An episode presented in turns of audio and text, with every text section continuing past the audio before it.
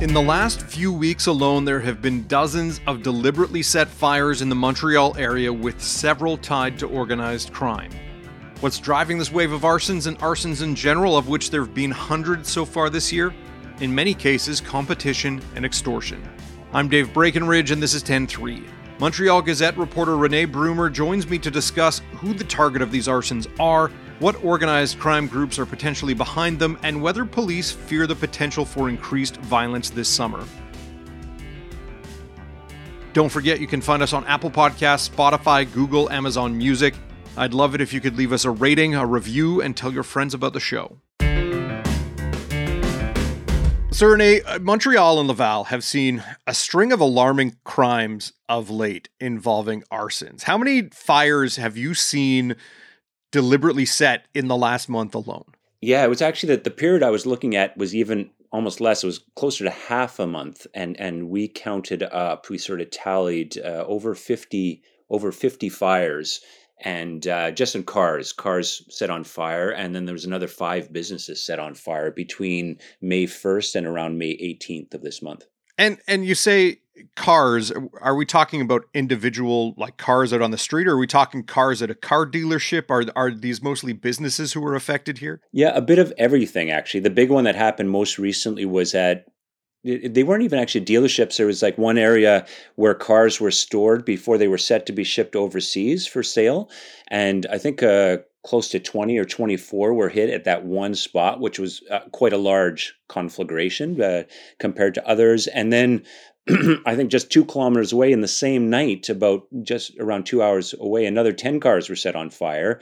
Um, and this was at a sort of garage. And, um, but often, often it's at residences. Often it's in front of people's homes or in their driveways or parked on the car uh, near people's homes. So we're seeing a mix of everything. Mm-hmm. And while I know that you know arsons are particularly scary, fire can be unpredictable, and and you know for the most part, it sounds like we're talking about property damage, but has anyone been hurt or killed so far? Yeah, not not so far. Actually, amazingly, considering how many we've had. Uh, but no, there has been cases though where it's you know it comes close to if they're set in driveways, it comes close to uh, setting the house on fire, and so. But we haven't had any injuries or deaths yet uh, this year linked to linked to the fires. Well, that's that's certainly a relief. I, I imagine not for the people who are whose property is victim to the fire, but at least in in this uh, at, at, least one bit of solace can be taken that no one's been hurt or killed. I, when we talk about these these fires, are we talking about one-offs that they're happening at a one location once, or have, have any locations been hit more than once? Yeah, there's a few locations that have been hit more than once. Um, uh, I get, one of the ones I looked into was a place called the New LaSalle Pizza Restaurant, I believe, in a municipality called LaSalle inside Montreal, and uh, it got hit twice in two days. And and basically, it seems the first night they were unsuccessful, and uh, and so they came back a second night and rammed uh, a car through the front entrance, I guess, so to better able be able to throw accelerant through the front window, and then they were very successful. Um, and and uh, the restaurant sustained heavy damages. And unfortunately, it was a fairly newly owned restaurant, and apparently it was in the same location. There was another business in that location last year, but they closed up because they got firebombed. So there's something about that location that is uh, attracting firebombing, unfortunately.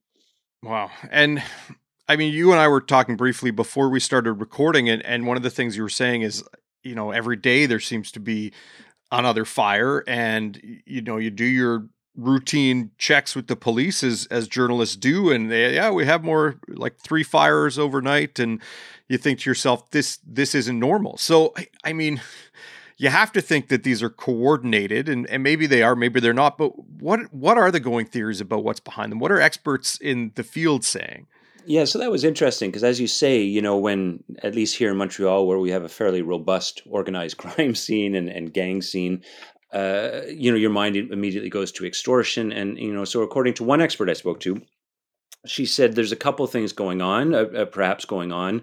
Uh, one is it's often competition based, whereas uh, where you know uh, somebody they're sort of sending a signal. They say, "Look, you're encroaching on our territory. You're in a sort of business area that uh, we want to control." And she says often the businesses, you know, look like legitimate businesses, and, and you know perhaps they are for the most part, but they are owned by members of organized crime or so, and and uh, so they know who to target if they want to send either send a message or largely just say, you know, this is this is I don't know our pizza sales area, and we've controlled this for a long time the other possibility is extortion where where these businesses are being told you need to pay us a certain amount of money every month or you're going to have issues. And i mean that's been recorded you know and, and we've had owners who have said outright uh, uh we are being pressed for money. But then there was somebody else who who noted that you know of the of the many fires we've had this month uh, only a couple dozen or so have been directly or the police have said we know this is organized crime you know? And that's out of like we're talking sorry for this year we're talking there's been close to 220 criminally set fires already in, in montreal. And, and sorry that's going back to mid-may so it's, it's more than that now.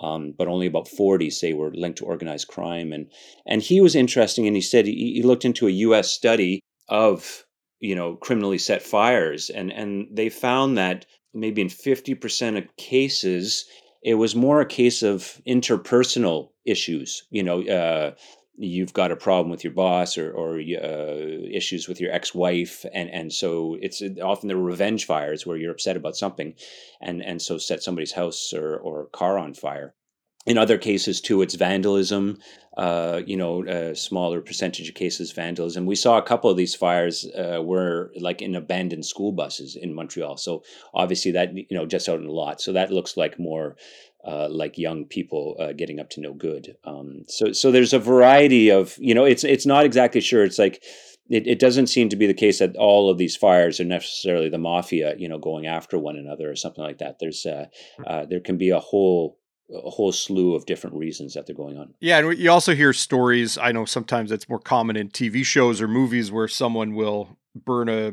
a failing business down and try and collect on insurance money or something like that. Is there any talk about those kind of things that they're fraud or fraud cases or something like that? Yeah, he, he uh, you know, of course that idea comes up, and, and Montreal is also an area with a lot of sort of aging buildings or businesses, and and the supposition is that you know to be quicker to burn it down so that I can get insurance money and restart.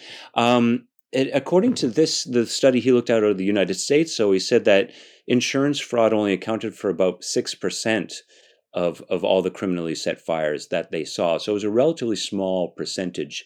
Uh, you know, like I said, it was fifty three percent was um, revenge. Uh, you know, tr- tr- vandalism was twelve percent, pyromania was ten percent, but uh, insurance fraud only about six percent. We'll be right back. Shipping can make or break a sale, so optimize how you ship your orders with ShipStation. They make it easy to automate and manage orders no matter how big your business grows. And they might even be able to help reduce shipping and warehouse costs. So optimize and keep up your momentum for growth with ShipStation. Sign up for your free 60-day trial now at shipstation.com and use the code POD. That's shipstation.com with the code POD.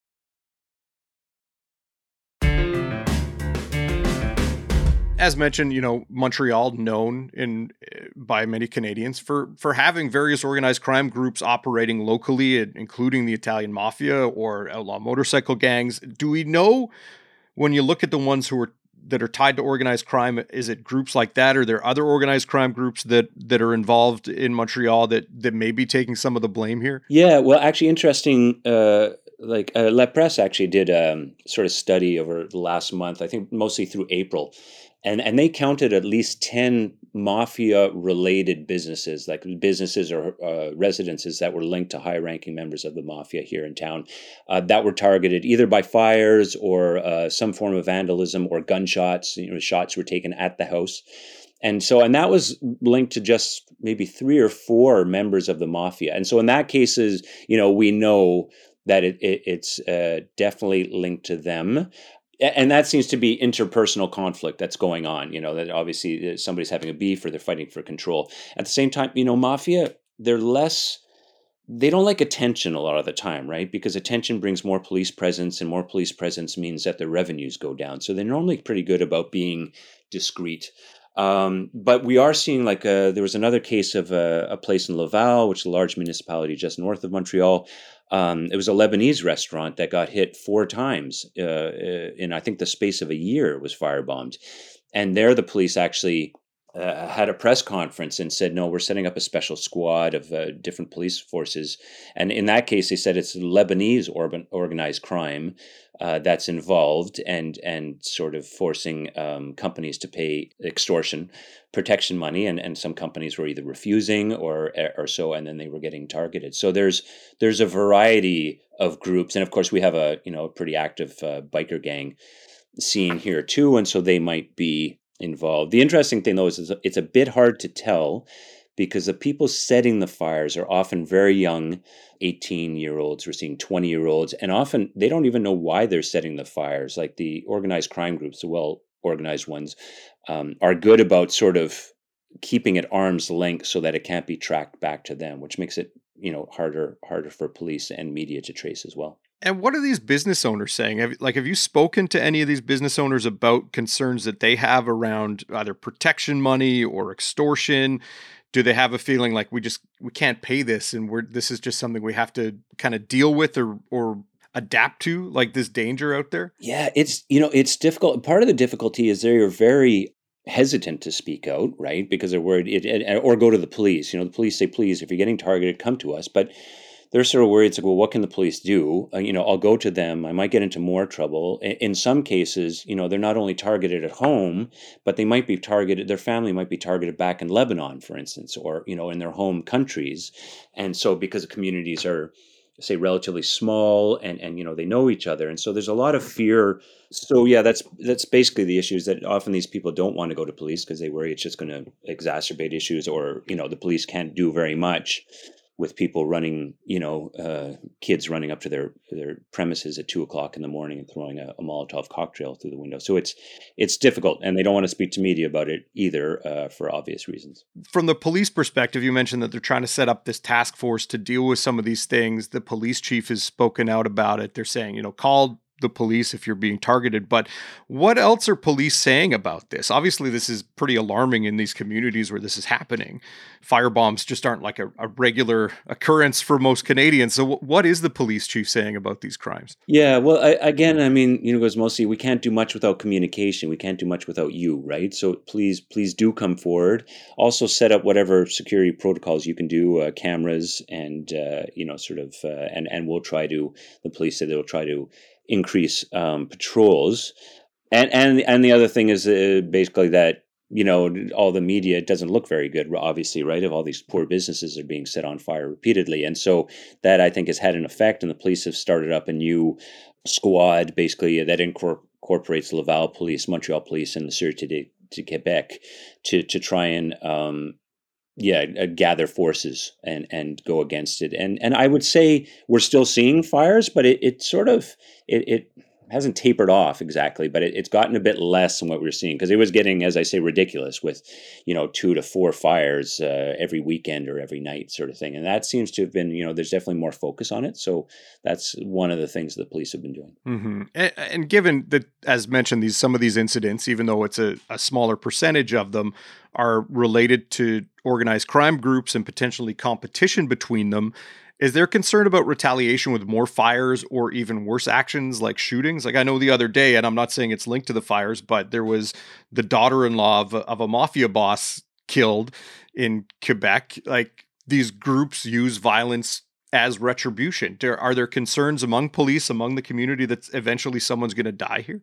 Well, there's yeah, you know, uh, where there's smoke, there's fire, and where there's fire, you know, there's uh, there's a lot of danger, obviously. And as you mentioned, that that was a very peculiar case about uh, this poor woman Claudia Iacono being targeted, but also just so out of the ordinary. For you know, I think they said it was a first in Quebec that we've seen a a female relation uh, being targeted, and and uh, to the point where they think it might have been more an interpersonal issue, uh, either within the family itself or um, or between two families. You know, we don't know, but uh, even between two families, that's not normally done. So, uh, but there's definitely there's definitely a sense of, let's say, disquiet among the the families that compete here in Montreal, and does the, you know that's why we're seeing all these businesses uh, of theirs get targeted as well, and we see it at funeral homes for some reason they seem to uh, to have things restaurants.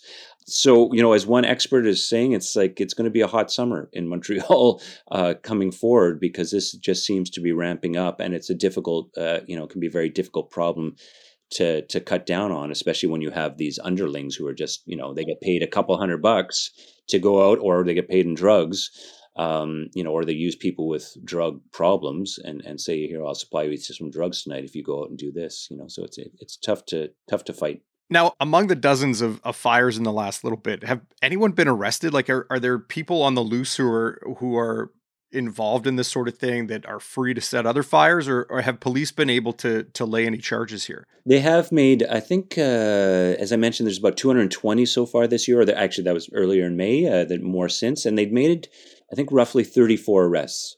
Uh, linked to them again, as I say, they tend to be underlings who don't know much about what's going on, but at least you know some some of the um, some of those underlings have been taken off the street. Unfortunately, I, I feel like it's a it's a never ending supply, right? Like there's a lot of kids who can be targeted to go out and do this kind of work or, or people who want to move up you know within the organization um, and things like that. So so yeah there's uh, uh, some is being done and the police are obviously taking it quite seriously now and, and they're quite concerned. As they say though it's like we're, we're getting the underlings but really what we want are the big fish because the big fish are uh, the ones who are are most responsible for this but they they also know to protect themselves um, quite well, and and so uh, and and also again, if we're seeing dissension in the mafia families, like that, you know, that sort of escalates, and as you said, it, it, it often, as we've seen in Montreal, it escalates into uh, into gunfire. You know, this this woman who was gunned down, her father-in-law was executed in in Mexico.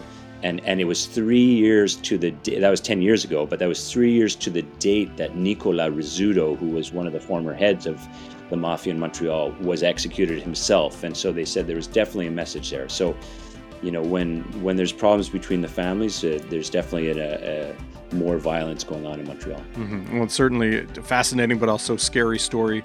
Uh, Rene, thanks for your time. Thanks for having me. 10-3 is produced by Tyler Dawson, theme music by Bryce Hall. Thanks to my guest Rene Bruemmer. More from him at montrealgazette.com. I'm Dave Breckenridge. Thanks for listening.